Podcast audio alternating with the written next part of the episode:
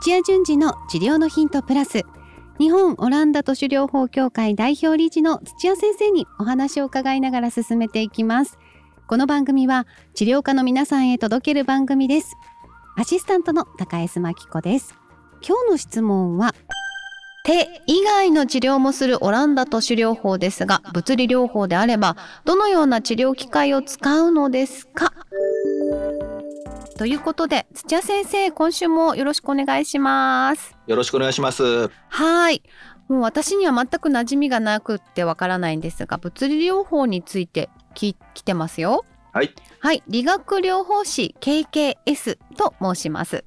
オランダ都市療法では物理療法はどのような場面で使用されますか？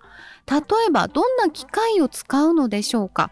具体的な症例も含めて教えていただけますでしょうか？はい、ということで、そうですよね、都市療法なので手を使うって先生おっしゃってましたけど、はいはい、物理療法もあるんですか？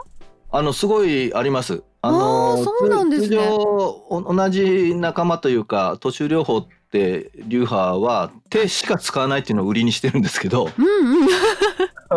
あのオランダの都市療法は、はい、えっと、もうはちじゅうねんだいきゅうじゅうねんだいの頃に、はい、えーまあ、患者さん自身の幸せを考えようよって、アクティブデイリーライフっていうあのことを基準に考え直しましょうっていう世界の流れがあったんですけども、うーん、であの手だけで治そうっていう流派で、本当にあの手で治すそのテクニック自体をもっと精度上げようってこう当時はやってたらしいんですけど、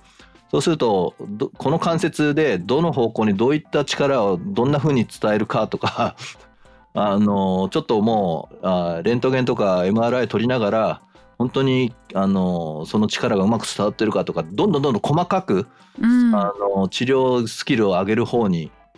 あの走りってたんですけども、はい、それと患者さんが治ってるかどうかとか、患者さんが満足してるかどうかって全然別なんですよ。うーん、なるほど、はい、なんか肩は上がるようになったけども服はき、きにくいとか、あ、はい、あのなんかこうジレンマがあるんですね。えー、そういうのに気づいて、じゃあ患者さん自身がもしかしたら体の機能が戻ってなくても、こう幸せっていうのはどんなことなのかなとかっていうのをあの考えた時に、えー、手でちょっと一部の関節がちょっと動いたとかっていう言ってる場合じゃないぞって言って、うん、って言って舵をひゃくはちじゅうど変えたんですよね。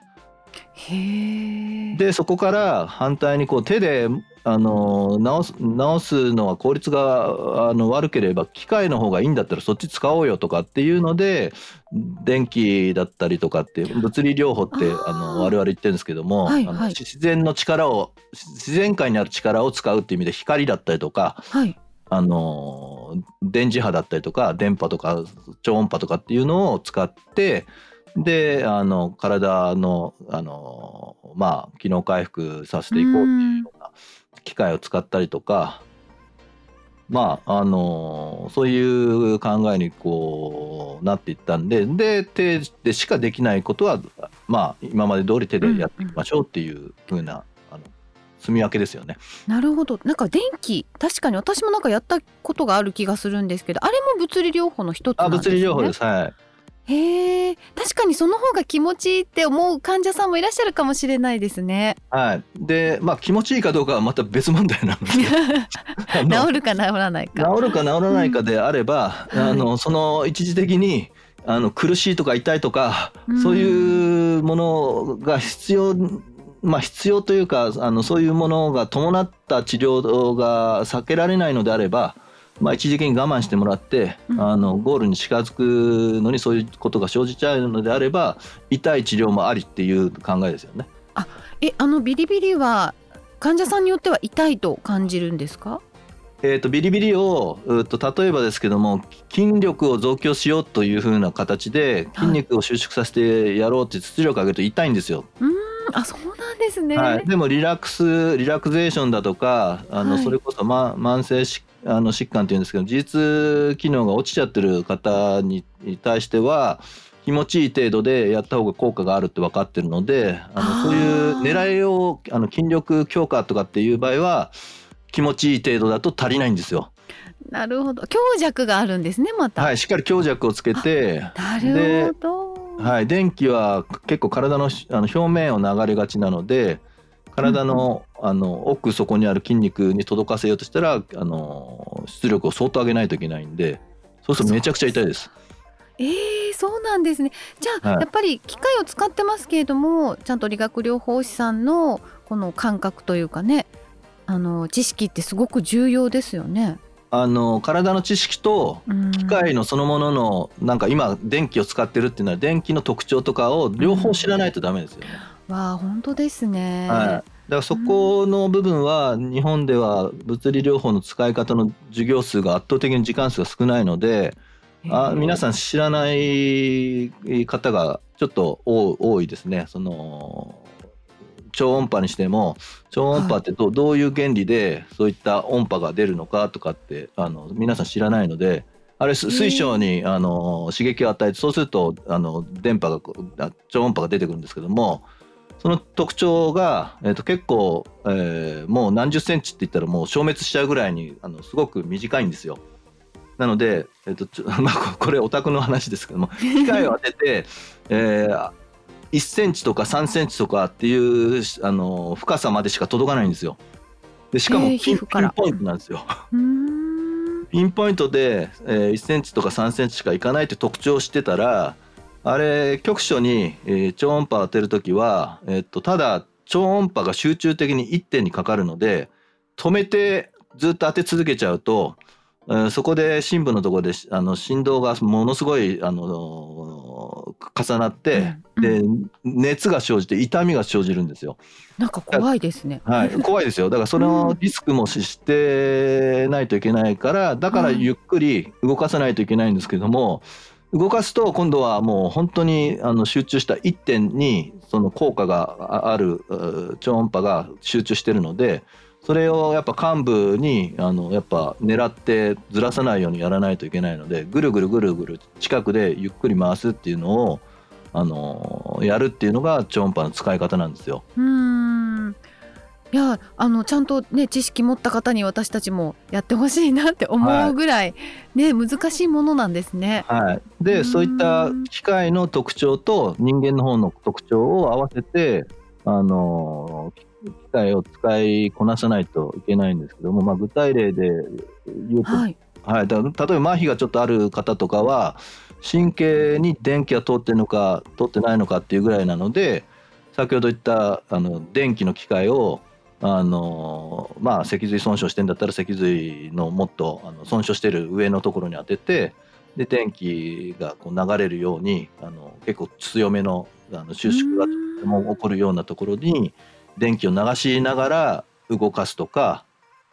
あの電気を流しながら、まあ、我々の都市のリリースっていうのをやってみたりとか。あ、なるほど。はい、するとちょっとあの刺激がこう伝われば、あの神経ってずっと神経と筋肉を使ってると、あの神経がこう他のところとかもつながってきて、より麻痺が治っていったりとかするっていうのが分かってるので。そうなんですね。はい、えー、じゃあちゃんと機械も使いながらだけれども、その手の部分もあるってことですもんね。機械だけじゃなくて。そうですね。組み合わせがいいですね。うーん、えー、都市療法だとそのこうバランスが大事なんですね。はい、うーん、他にはその電気とか超音波以外にもあるんですか？なんかたくさんあるんですか？あります。あの、あとは高周波治療器っていうんですけども、電気を体に直接流さずに、はい、えー、とプレートを、まあ、体に密着させるんですけど、それでプレートまでは電気を流して、うん、ですぐに、えー、プラスマイナスを逆転して、うん、そうするとあのプレートからプレートに移動したらすぐそのプラスマイナスが逆転するので、反対のプレートに行った途端すぐ戻ってっていう繰り返し、あのー、やると、えー、表面体表面に当ててる部分に見かけ上電気が流れてるようなあの形で、